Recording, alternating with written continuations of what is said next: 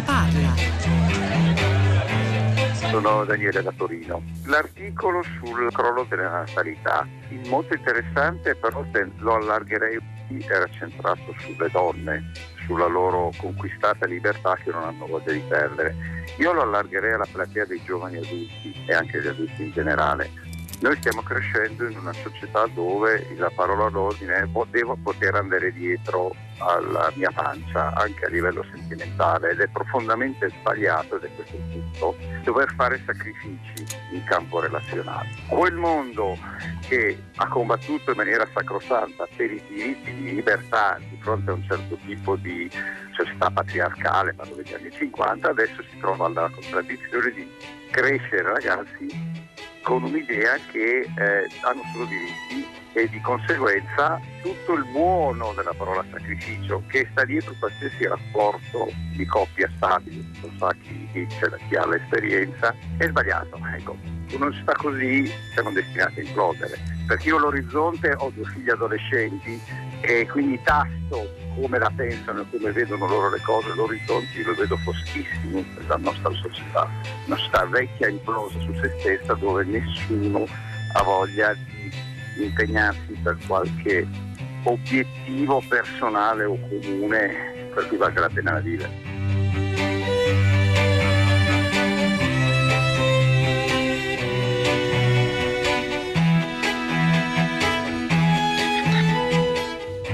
Eccoci, sono le 10, 2 minuti e 15 secondi, una buona giornata da Pietro del Soldato, benvenuti a tutta la città ne parla, la telefonata di Daniele da Torino a commento di un articolo che è stato letto, alcuni brani perché è davvero molto lungo e interessante, di Ritanna Armeni stamani sul foglio, ci riporta ad occuparci di un tema che era stato al centro della nostra attenzione anche venerdì scorso, nell'ultima puntata di tutta la città ne parla prima del fine settimana, e cioè il calo della natalità, il crollo delle nascite, l'inverno demografico, questa espressione usata e abusata usata per descrivere una situazione oggettivamente grave del nostro paese che ci differenzia anche da molti paesi europei per altri aspetti assai simili a noi.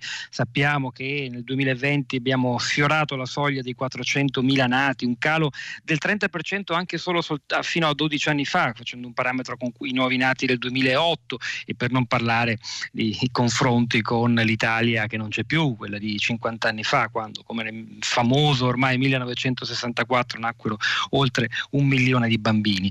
Le cause sono molte, venerdì noi ci siamo concentrati, complice anche che stava andando, il fatto che stava andando in quel momento anche in onda, anche in televisione, il, gli stati generali sulla natalità, l'intervento importante del Presidente del Consiglio Draghi, del Papa, di tante autorità che spiegavano tra l'altro le misure economiche, alcune comprese anche nel piano nazionale di ripresa e resilienza, per aiutare i giovani, in particolare le giovani coppie, e dunque anche favorire la genitorialità nel nostro paese, ci siamo concentrati, dicevo, su fattori eh, eminentemente economici, la esiguità, se non totale assenza di sussidi, servizi per la prima infanzia, soprattutto in certe aree del paese, la disoccupazione femminile, la pre- eh, precarietà lavorativa di tutti i giovani che rende molto difficile difficile la scelta di uscire di casa, dati che vanno integrati con altri, quelli messi in luce nell'ultimo rapporto dell'Istituto Toniolo, su cui ci concentreremo peraltro alla fine della trasmissione, ovvero che 4 giovani su 10 a 30 anni stanno ancora a casa con i genitori per motivi eminentemente economici e occupazionali.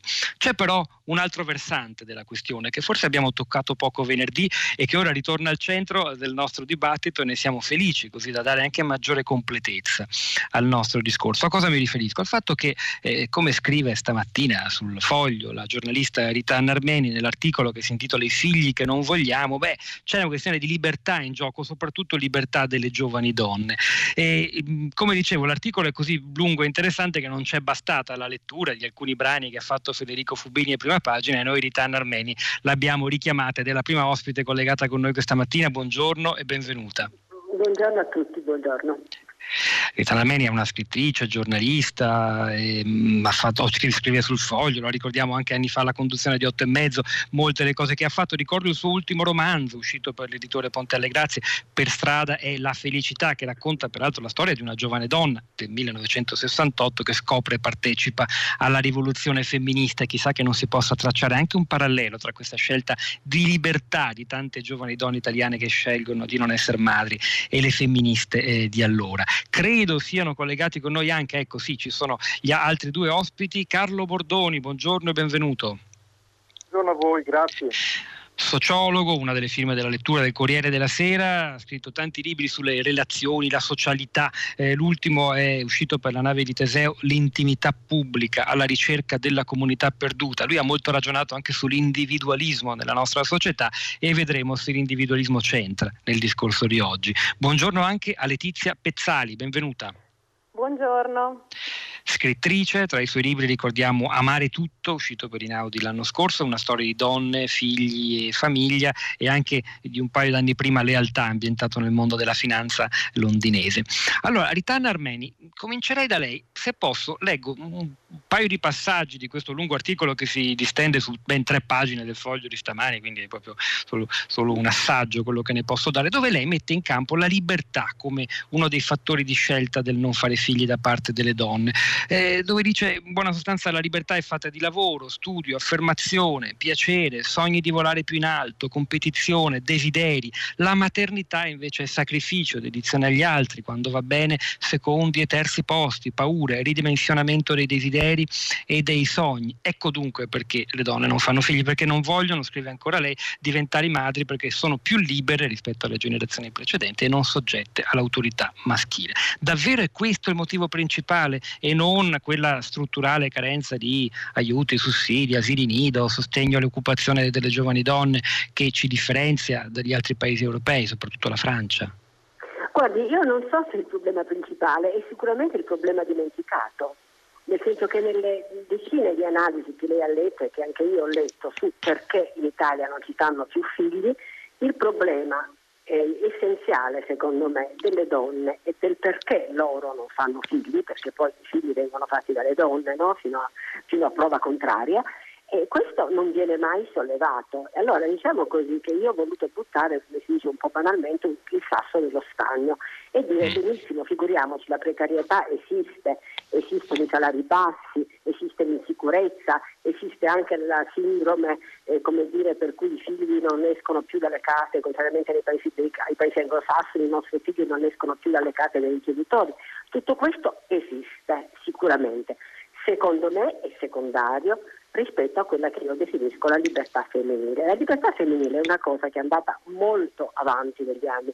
Lei ha ricordato gentilmente il mio libro E per strada alla felicità dove si parla anche dell'inizio della nuova ondata di femminismo. Beh, da quell'inizio sono passati 50 anni. In questi 50 anni le donne eh, probabilmente hanno acquistato poco in termini di servizi sociali, poco in termini di visibilità, un po' di più in termini di visibilità nella società e nel lavoro, però hanno sicuramente acquistato maggiore libertà. Questa pesa, pesa moltissimo. Il guaio, diciamo così, di chi ci rappresenta, eh, dei partiti, delle istituzioni, di tutti, è che non se ne sono accorti. E allora le, le donne, loro non se ne sono accorti, ma le donne lo fanno per pesare, perché in effetti poi non fanno più figli. Allora, ehm, che cosa si può fare? eh, di fronte, e questo poi è diciamo così, l'interrogativo di questo mio lungo articolo che le assicuro mh, non, non, è soltanto un articolo che viene fuori dal, dire, dai miei pensieri, anche un articolo che viene fuori da molti colloqui che io ho fatto con giovani donne, giovani amiche che rispondono tutti nello stesso modo, perché non fai un figlio? Eppure sei nell'età di farlo, mi dicono no, perché io ci tengo a fare quello che sto facendo e un figlio me lo impedirebbe. Quindi il grande problema che oggi ha la società, che ha il governo, in questo caso io mi riferisco nell'articolo a Mario Draghi perché quell'articolo è stato scritto il giorno in cui Mario Draghi ha fatto un intervento molto interessante peraltro sì. e anche ricco di afflato etico, quindi non un intervento qualunque nel quale si dicono facciamo più asili nido e diamo un sussidio, no, ha fatto un intervento importante. Beh, insomma, o si accorgono di questo e rendono la maternità di nuovo un fatto come dire, importante nella vita di una donna, un momento di libertà. Oppure guardi, è inevitabile. Lei prima diceva i paesi europei, è vero, noi facciamo meno figli della Svezia e della Francia, ma nel mondo, nel pianeta, il numero dei figli è direttamente proporzionale, cioè, anzi inversamente proporzionale all'emancipazione e alla scolarizzazione femminile. Quindi nel momento in cui le donne acquistano la propria libertà e quindi acquistano il dominio sul proprio corpo, non dipendono da, dipendono meno dagli altri, automaticamente decidono se essere madri o non essere madri. E siccome essere madri non è conveniente in questo momento, perché lei si immagini una donna che, eh, dire, che ha di fronte a sé un lavoro che le piace e sul quale può andare avanti. E cosa fa? Non, un figlio è, è, è effettivamente dire, un momento di limitazione. Allora, come far sì che un figlio non sia un momento di limitazione? Beh, occorre uso, bisogna usare parole grosse, occorre una rivoluzione culturale enorme della società. Non a caso, non a caso poi sono i paesi nordici quelli che un pochino si oppongono a questo, ma perché effettivamente lì ci sono, ci sono non dei servizi, ma c'è una società che accoglie la maternità. Il problema non è alcuni servizi per la maternità, ma il problema è avere una società che renda la maternità un fatto appetibile, che le donne vogliono, rivogliono. Se non si fa questo, temo, e io sono abbastanza pessimista, che andremo incontro invece ad, una, eh, ad un fenomeno di calo che continuerà, che continuerà perché non, non, riguarda fasce piccole della popolazione, riguarda, e del quale ci ostiniamo a non parlarne. Io aggiungo che ci ostiniamo a non parlarne anche per un pregiudizio. Non ci piace vedere delle donne che rifiutano la maternità, preferiamo vedere delle donne che si sacrificano, che di fronte alle difficoltà economiche, ad un paese che non dà servizi, agli uomini che sono cattivi e non stanno bene con i figli, eccetera, eccetera. No, non è così. Non è così, questa immagine sacrificale e angelicata delle donne, togliamocela dalla testa. Queste donne sono, vogliono prepotentemente entrare nel gioco della società e quindi la loro non è sottomissione e sacrificio alla mancanza di maternità, è affermazione della loro libertà. Se non ci date qualcosa che rispetto a questa libertà sia ugualmente appetibile, noi la usiamo non facendo figli.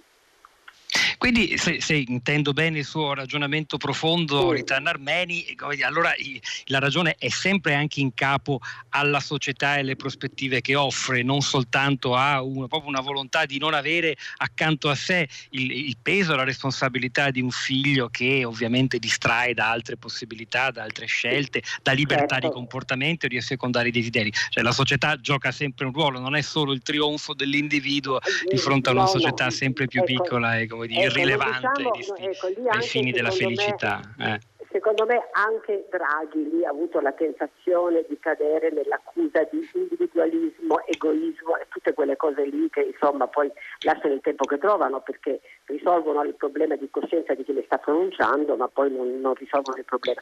Il problema però quando io parlo di società e lei ha ragione, io penso che abbia un grande ruolo la società, soltanto che spesso parlare di società si intendono piccole riforme, riformette, no? Cioè vabbè, facciamo mille Dio, facciamone 500 in più. Io non dico che non siano importanti, sia ben chiaro, non, non, non amo i ragionamenti in bianco e nero, sono molto importanti, però quello che occorre è qualcosa di molto più importante mm. ed è la, dire, la capacità della società di promuovere promuovere una diversa maternità. Alle donne non occorrono riforme di mh, mm, protezione, occorre no, riforme di promozione sociale.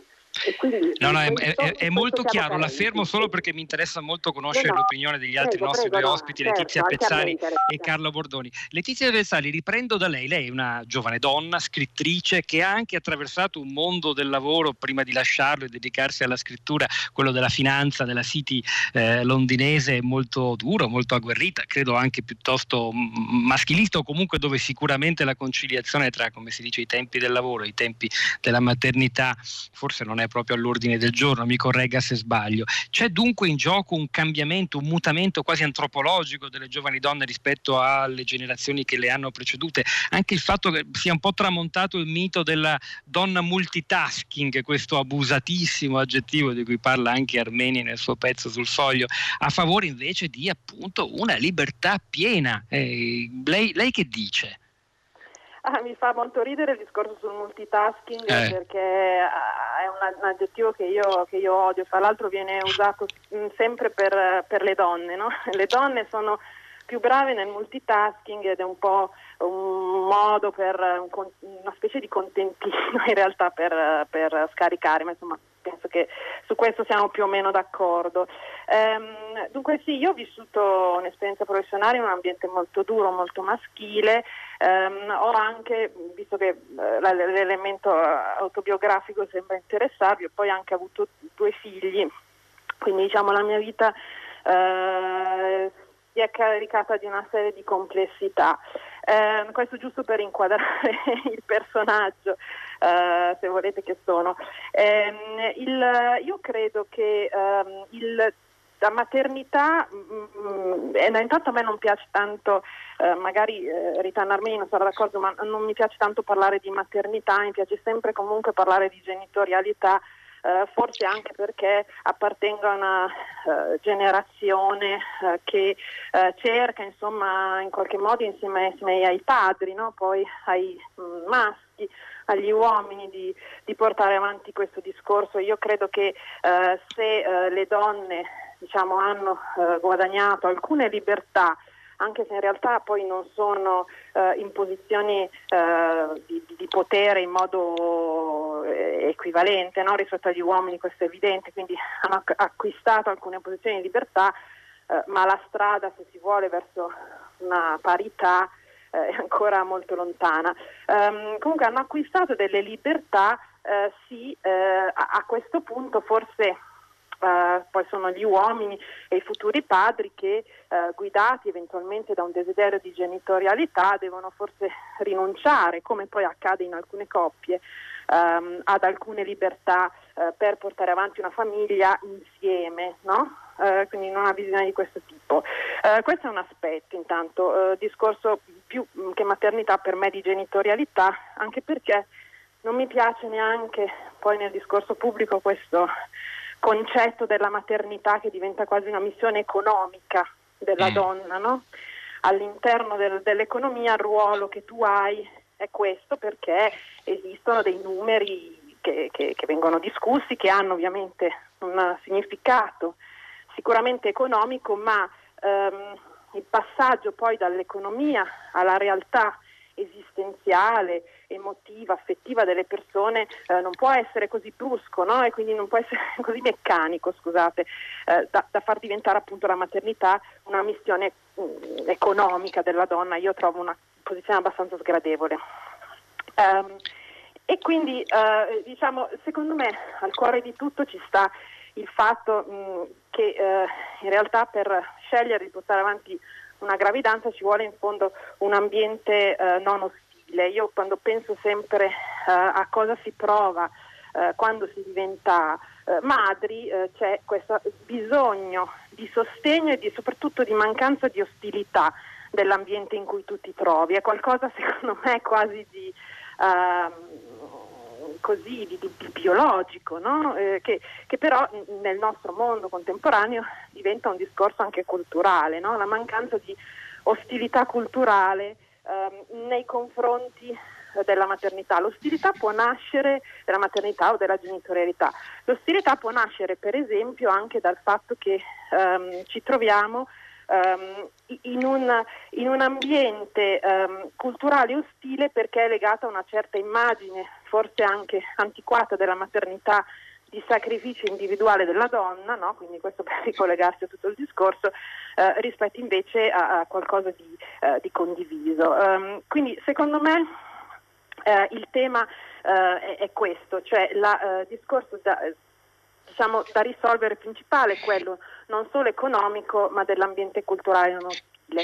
Dopodiché ci sarà sempre un discorso di desiderio, no? che la maternità e la genitorialità sono desideri.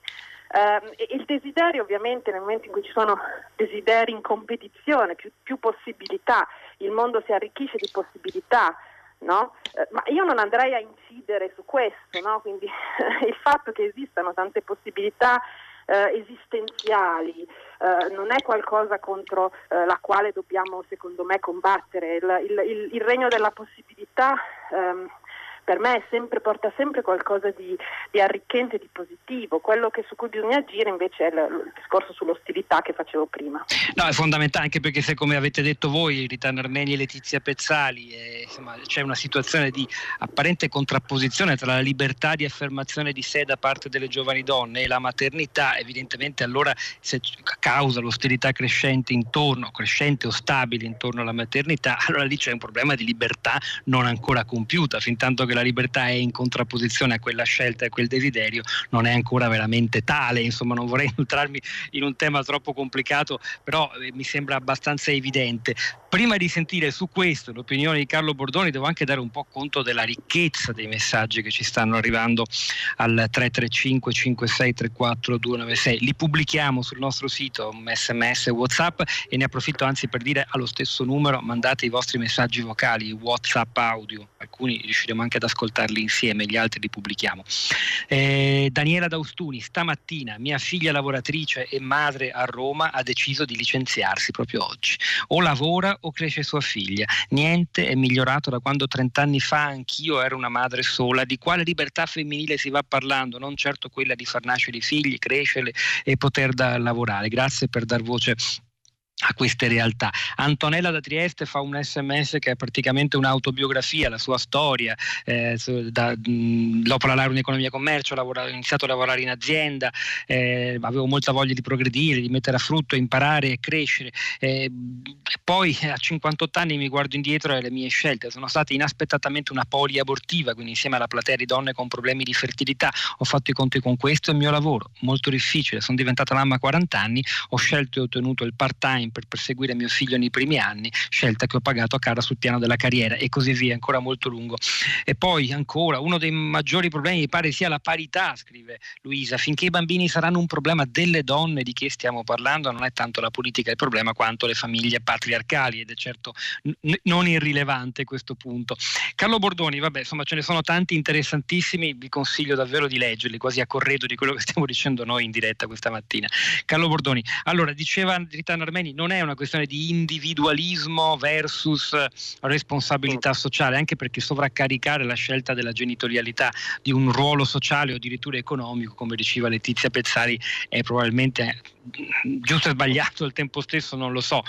E, e, e, questo il punto, cioè questa libertà che vale più di tutto è l'affermazione dell'egoismo. Lei che ha scritto, ha lavorato anche con Zygmunt Bauman, che ha coniato l'idea della società liquida senza più prese di responsabilità nei confronti del prossimo, poi però lei ha anche scritto un libro contro questa immagine della fine del mondo liquido. Che pensa? è, è l'individualismo che trionfa oppure no? Come dice Armeni, non è questa la la parola da utilizzare, da scomodare.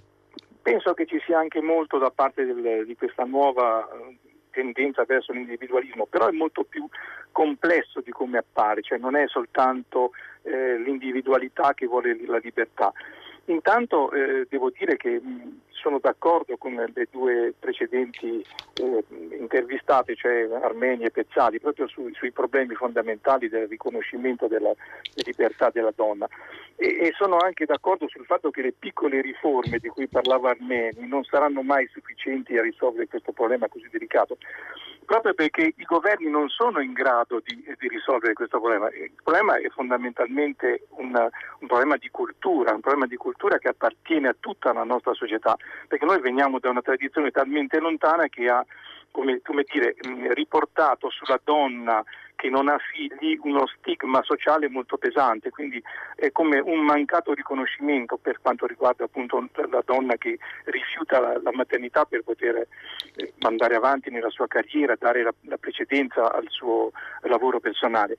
Ma io mi domando, ma se eh, l'individuo, che sia uomo o donna, ha una funzione sociale, ha uno scopo nella vita di portare qualcosa in favore della società, quello che realizza la donna nel suo lavoro non equivale ugualmente a quello che può fare in quanto madre, cioè ci sono due tipi di, eh, di, di, di possibilità che si possono portare avanti, uno è quello legato proprio alla carriera e a quello che può portare non solo a se stessa, ma che può produrre di fondamentale nel campo della ricerca, nel campo degli studi, nel campo di quello che dà di beneficio il, il, lavoro di una persona nella società, non c'è solo la maternità, quindi bisognerebbe uscire da questo vicolo cieco che porta sempre la donna a rinchiudersi no? in una funzione specifica, specifica che poi è quella tradizionale.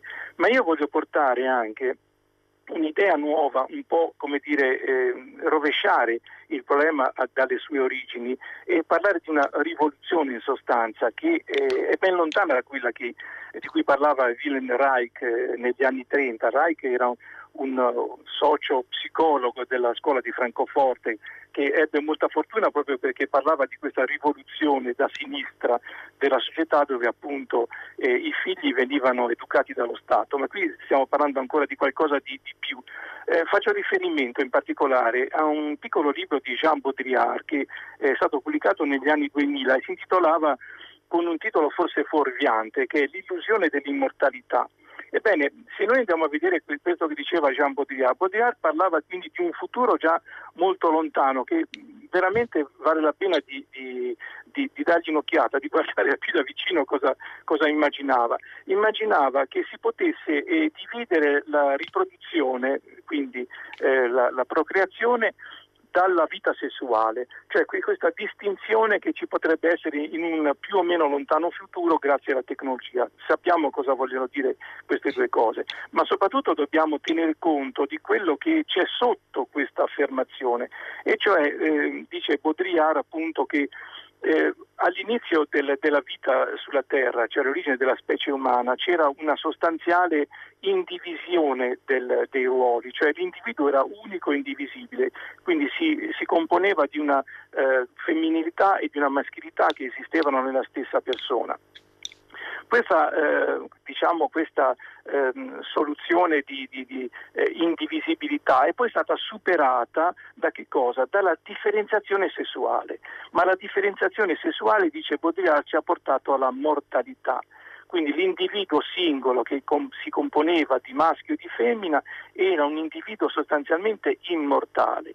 Nel momento stesso in cui questo individuo si è scisso in un maschile e in un femminile, si è, eh, si è dimostrato anche mortale. Questa è la nostra attuale situazione. Ma noi tendiamo a ritornare a quell'origine.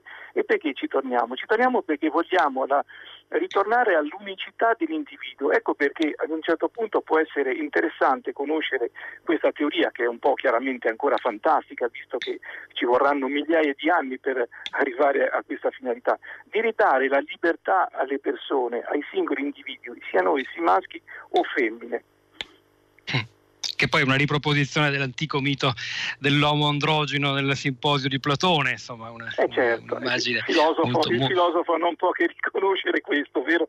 Eh, eh sì, anche se in quel dialogo era Aristofane, cioè un comico innanzitutto a raccontarla, ma non ci inoltriamo in ermeneutica platonica, no, invece voglio tornare a, a, ragioni anche molto concrete che fanno un po' sorridere, come quelle di Massimo, che in un messaggio di Tanna Armeni dice la seguente cosa, e, e lui deve avere, a occhio e croce, deve essere un trentenne, quarantenne, insomma, e ci scrive: Quando vedo i miei amici grandi, e cioè quarantenni e oltre, alle prese con figli piccoli o adolescenti, mi sembrano dei disperati in preda al caos. E ringrazio il cielo per avermi suggerito di non fare figli in questo mondo e in quest'epoca. Non so se cioè, questa è una cosa che nell'esperienza banale, concreta di ciascuno di noi si riscontra. C'è l'idea che sia, non so perché, più complicato che in passato fare figli, accudirli, gestirli. Ricordo che anche qui da noi, tutta la città ne parla venerdì scorso, qualcuno aveva sottolineato come vi sia un'ossessione poi per la cura e il benessere dei bambini nettamente superiore alla maggiore leggerezza con cui i giovani genitori allevano i propri figli altrove, anche in Europa. Però insomma questo caos, l'insonnia, l'incapacità di reggere alle sfide è, è, è spesso portata avanti anche come una delle ragioni di non scegliere. Non è che questa roba qui si lega invece forse a qualche forma di eh, egoismo, Ritanna Armeni? Guardi, mh, mm, allora io dispiace ma io volo basso no, no, anche questo messaggio ci riporta molto, proprio a... Molto basso. No, lo, lo, ritengo, eh. lo, ritengo, molto interessante questo eh, messaggio eh sì. perché nel mio lungo articolo che lei ha avuto la gentilezza di citare eh, io parlo di giovani donne e non di giovani uomini, mentre questo eh, ragazzo che ci ha scritto è, è comunque quello è un tema molto interessante, mi piacerebbe conoscerlo di più. Io noto però una cosa piccolissima e naturalmente lei mi scuserà, io sono un'osservatrice, non sono una filosofa, quindi Eh, ecco, che quello, che quello, che avveniva eh, per i giovani maschi fino a 20-30 anni fa c'erano queste donne che, come dire, eh, probabilmente illuse o desiderose di avere tutto, di fare tutto, io ero una di queste, eh, volevano fare figli e volevano lavorare, eh, tutte e due le cose. E c'erano i giovani uomini invece che, come dire, frenavano. Hm? e dicevano ma no, c'è tempo, ma aspettiamo, ma eccetera. Adesso quello che è avvenuto è, scusate, una sostanziale parità di atteggiamento. Cioè le giovani donne come i giovani uomini, e di un tempo, ripeto, quello di adesso mi piacerebbe scoprire qualcosa di più, hanno come dire, una grandissima, una grandissima prudenza. E questo perché eh, la possibilità di cui si parlava prima per le donne è molto difficile è difficile, non è che le donne hanno, lei ha letto dei messaggi molto interessanti, sì. alle donne la possibilità di scelta è, per le donne è ancora molto difficile. O scelgono l'uno o scelgono l'altro, o se scelgono tutti e due e sono costretti ad una vita d'inferno, di cui il giovane trentenne come dire, è un osservatore e se ne lamenta, ma una giovane donna invece sa che la deve affrontare. Allora, quello che voglio dire è che finché questa le, le, le donne non, dire, eh, se vogliono avere dei figli devono scartare una parte della propria vita e usufruire di una libertà dimezzata e di seconda mano, guardi, una libertà di seconda mano, cioè la libertà che è possibile date tutte le altre condizioni. Il problema, dire, sussiste, ma quello che voglio sottolineare in questo mio secondo intervento è che non è un problema femminile, è un problema della società, perché una società senza la maternità o, come dice Letizia Pixali, una consapevole genitorialità, con la quale sono assolutamente d'accordo, salvo il fatto che però per il momento mi pare persino, mi pare ancora dire, un concetto non molto diffuso nella, nella, società italiana, un po' meno diffuso che in altre società. Quello che voglio dire è che le, le, le conseguenze di questo si avranno nella società tutta allora, se le donne hanno questa tendenza, le ripeto, planetaria, a fare meno figli, eh, ci sono due possibilità, o c'è l'estinzione della specie a un certo punto, e questa mi pare un'ipotesi diciamo ancora lontana per fortuna, oppure i figli si fanno in un altro modo. Hm? Allora, noi stiamo assistendo già a un altro modo di fare figli, perché eh, per esempio la maternità surrogata è un modo di fare figli. Il fatto che la fecondazione artificiale, perché le donne poi si dicono ai 40-45 anni, non è che li fanno spontaneamente figli dei 40-45 anni, c'è un intervento della scienza, no? ovviamente. Ecco, allora assisteremo ad un cambiamento eh, molto molto profondo della società e del mondo e di questo di cui dobbiamo preoccuparci. E io nell'articolo cito alcuni importantissimi, alcuni fondamentali per me eh, libri, tra cui quello eh, della, del racconto dell'ancella di Margaret Atwood, nel quale si delinea una società nella quale c'è le donne che fanno le madri e che hanno un ruolo secondario, che corrispondono oggi, guardi, più o meno a quelle donne del terzo mondo che forniscono i figli ai, ai, ai, ai paesi più ricchi, no? Poi ci sono le mogli che naturalmente vabbè, possono essere delle donne emancipate, poi ci sono le serve.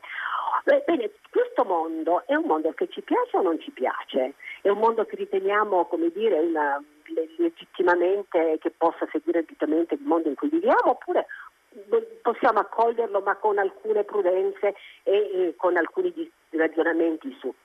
Quello che io vorrei dire, come dire, che vorrei dire non, non, dico ai nostri governanti, che avrei detto volentieri ieri a Mario Draghi, è che guardate che questa questione che ci sta ponendo oggi è una questione enorme, enorme. che riguarda il pianeta, che riguarda come noi genereremo nel futuro, chi saranno i prossimi uomini e le prossime donne, quali saranno i rapporti tra di noi. Non è una cosa come dire, della quale appunto eh, ci sono delle donne un po' individualiste, un po' che vogliono emanciparsi e qualcuno che rifornisce una sinonima. Anche perché no, la, la, statistica non fa sconti e come abbiamo ricordato anche venerdì scorso, se diminuiscono i nuovi nati diminuiranno anche le potenziali giovani madri e padri tra 30, 20, 30 anni, in una specie di circolo vizioso dal quale non è facile tirarsi fuori se non attraverso politiche profonde e a lunghissimo termine.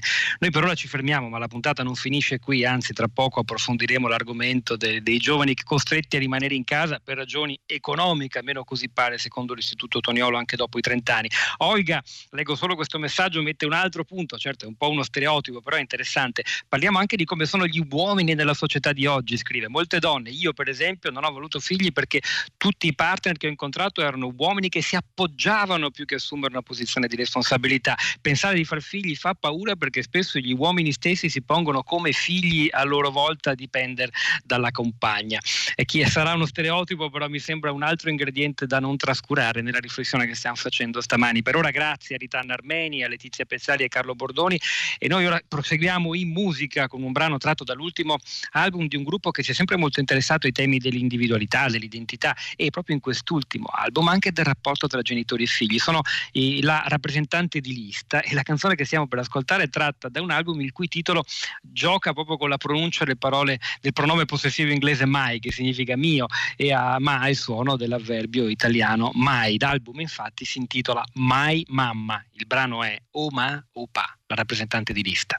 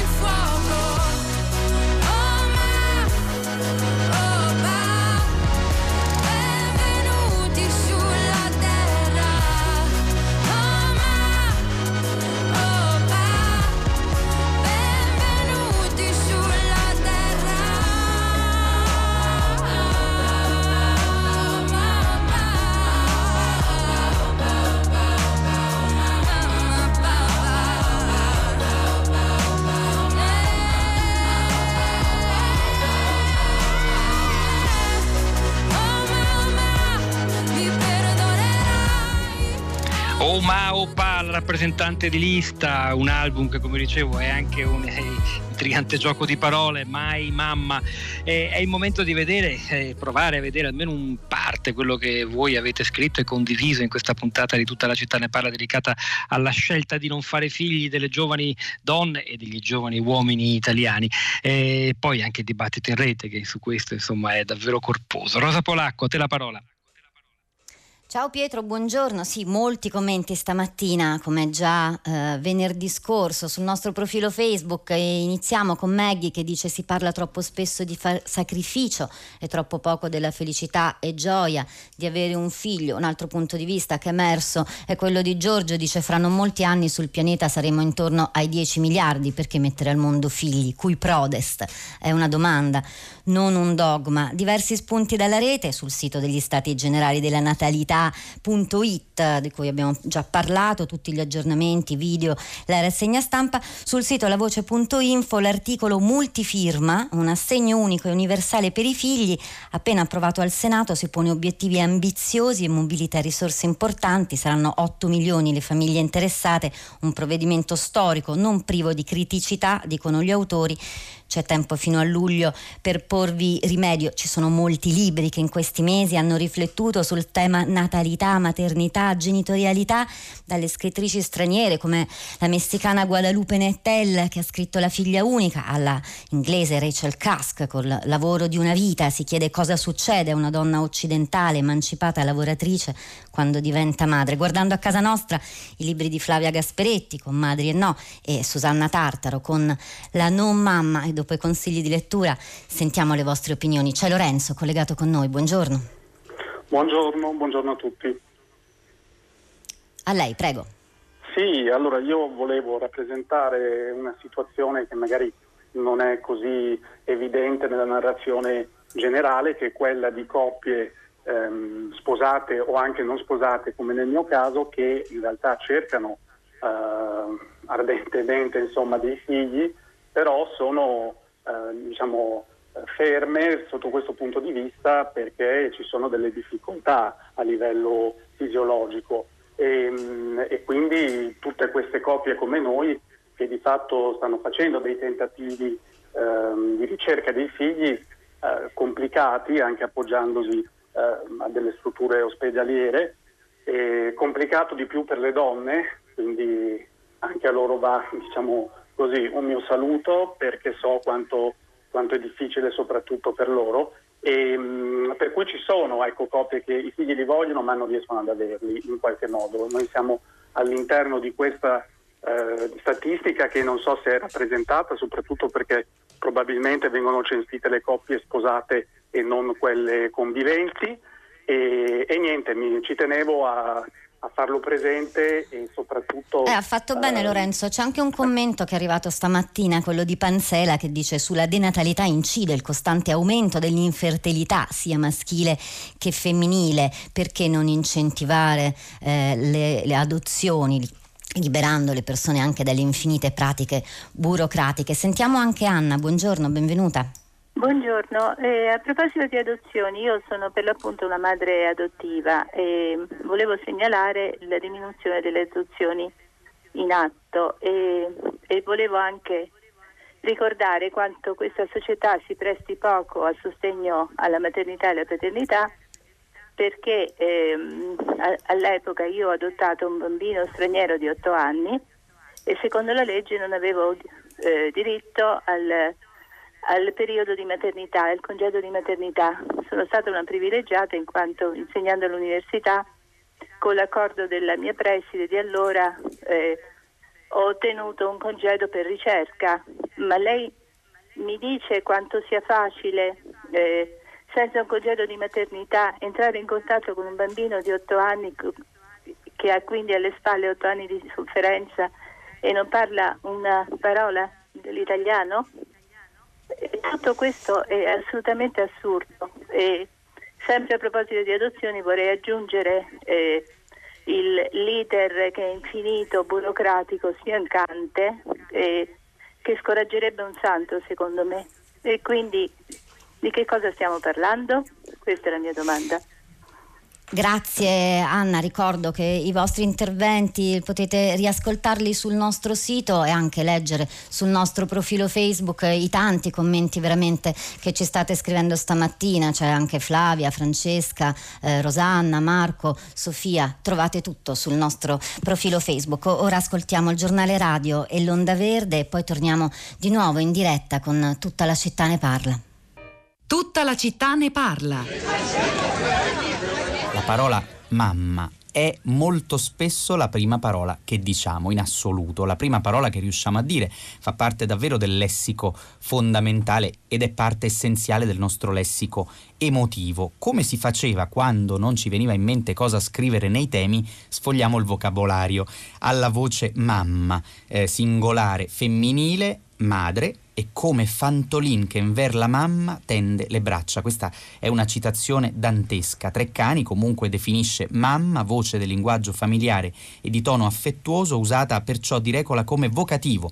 Mamma, ascoltami, è tardi, mamma, devo andare. O quando si parla della madre con i familiari o gli amici intimi, nel quale caso può avere o non avere l'articolo dov'è mamma o dov'è la mamma. Eh, sono naturalmente tanti gli usi anche regionali, eh, il vocabolario Treccani evoca mammeta per esempio, oppure anche qualche diminutivo, vezzeggiativo, mammina come mamma ancora giovane, mammuccia, mammuzza, eh, mammona che diventa già qualcos'altro e poi la forma affettiva mami o mammi.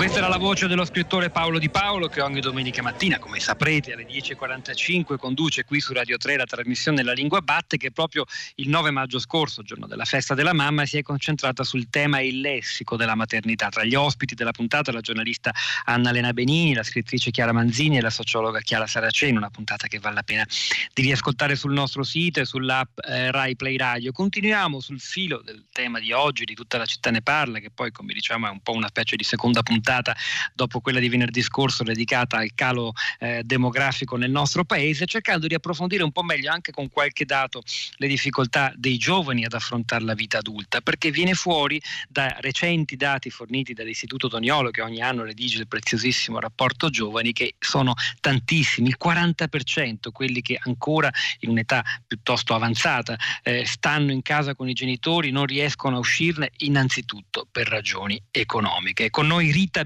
Bichi, buongiorno e benvenuta professoressa. Buongiorno, buongiorno, a voi. Insegna sociologia generale all'Università Sacro Cuore di Milano, autrice con Mauro Migliavacca del rapporto dell'Osservatorio Giovani dell'Istituto Toniolo per il 2020. Allora, Bichi, c'è qualcosa di nuovo sul fatto che i ragazzi italiani, ma ragazzi anche oltre i 30 anni, continuano ad abitare con i genitori, un elemento che ci ha sempre un po' differenziato dagli altri europei. Si diceva perché eravamo appunto mammoni, altra parola che potevamo sottoporre a Paolo Di Paolo. Ma è così? E quali sono invece i fattori economici ancora urgenti che non si risolvono.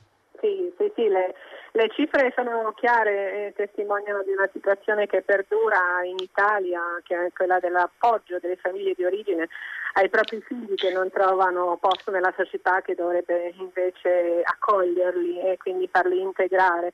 Il, il, primo problema è ovviamente quello del lavoro, per cui eh, il lavoro no, non c'è o comunque scarseggia e quindi i più giovani sono costretti a rimanere ancora eh, nelle braccia accoglienti della propria mamma, ove ci sia evidentemente, perché eh, la famiglia purtroppo non è sempre presente, ma continua ad essere inevitabilmente uno strumento importante no? eh, per la sopravvivenza di questa generazione. Eh, quindi sì, sono ancora a casa oppure tornano a casa dopo magari aver provato ad uscirne, eh, ma il lavoro come si sa è principalmente precario quella a disposizione dei giovani, per cui c'è anche questa possibilità e le nostre ricerche ci dicono proprio questo, che eh, a volte i ragazzi sono costretti a tornare a casa.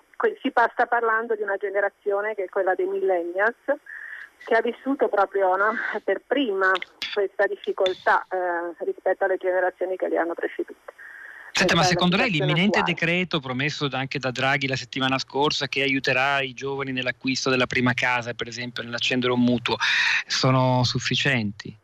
Mm, le politiche di sostegno eh, sono sempre utili ovviamente, che siano sufficienti ovviamente è tutto da vedere, bisogna eh, in effetti sperimentare no? queste nuove misure che ancora non ci sono, ma eh, sicuramente qualsiasi tipo di politica che vada a sostegno di questa possibilità è benvenuta.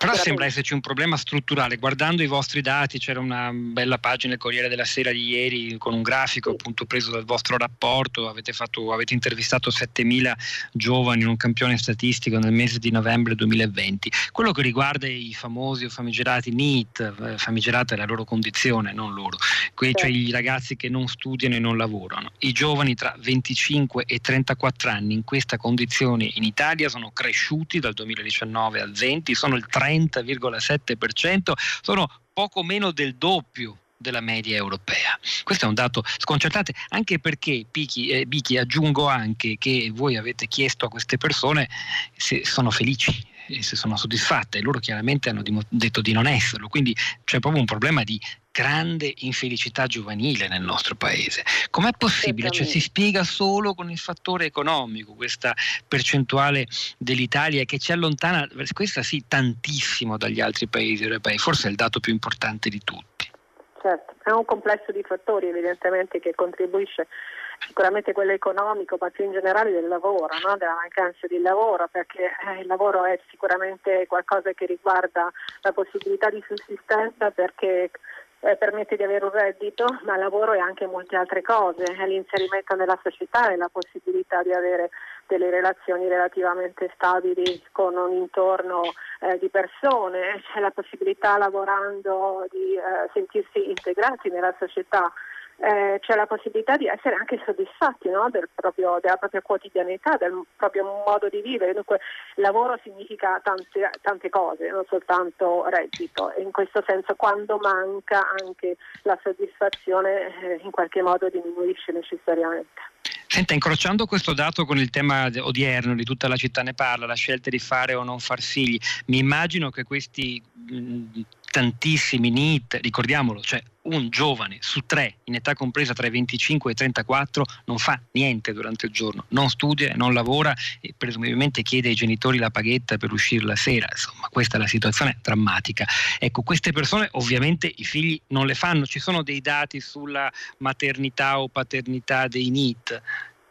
No, no, in particolare di questa eh, categoria. L'universo dei MIP è un universo molto complesso de, che raccoglie una serie di eh, condizioni di vita assai differenziate. Per esempio sappiamo che eh, sono più presenti al sud che al nord, più tra le donne che tra gli uomini ed è più facile diventare NIT quando si proviene da una, uh, da una, situazione familiare disagiata, quindi tutti questi uh, fattori contemporaneamente portano ad una uh, condizione di vita insoddisfacente che, non, che come dire, in qualche modo non eh, consente neanche di programmare, di progettare, di mettere in atto insomma, delle, mh, mm, delle, possibilità di avere dei figli. Insomma.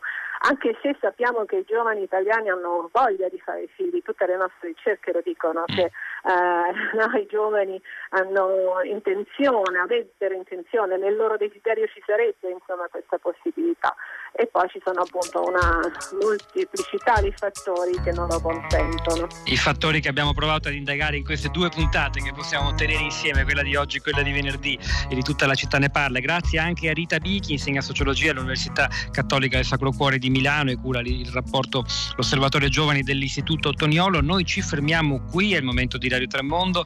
C'era stamani alla parte tecnica Daniele Verde, al suo fianco eh, Cristina Faloci, Pietro del Soldà, Rosa Polacco questi microfoni. Hanno lavorato a questa puntata eh, Chiara Berane, che ringraziamo, eh, Sara Sanzi, eh, la nostra curatrice Cristiana Castellotti e noi ci risentiamo come sempre domani mattina alle 10.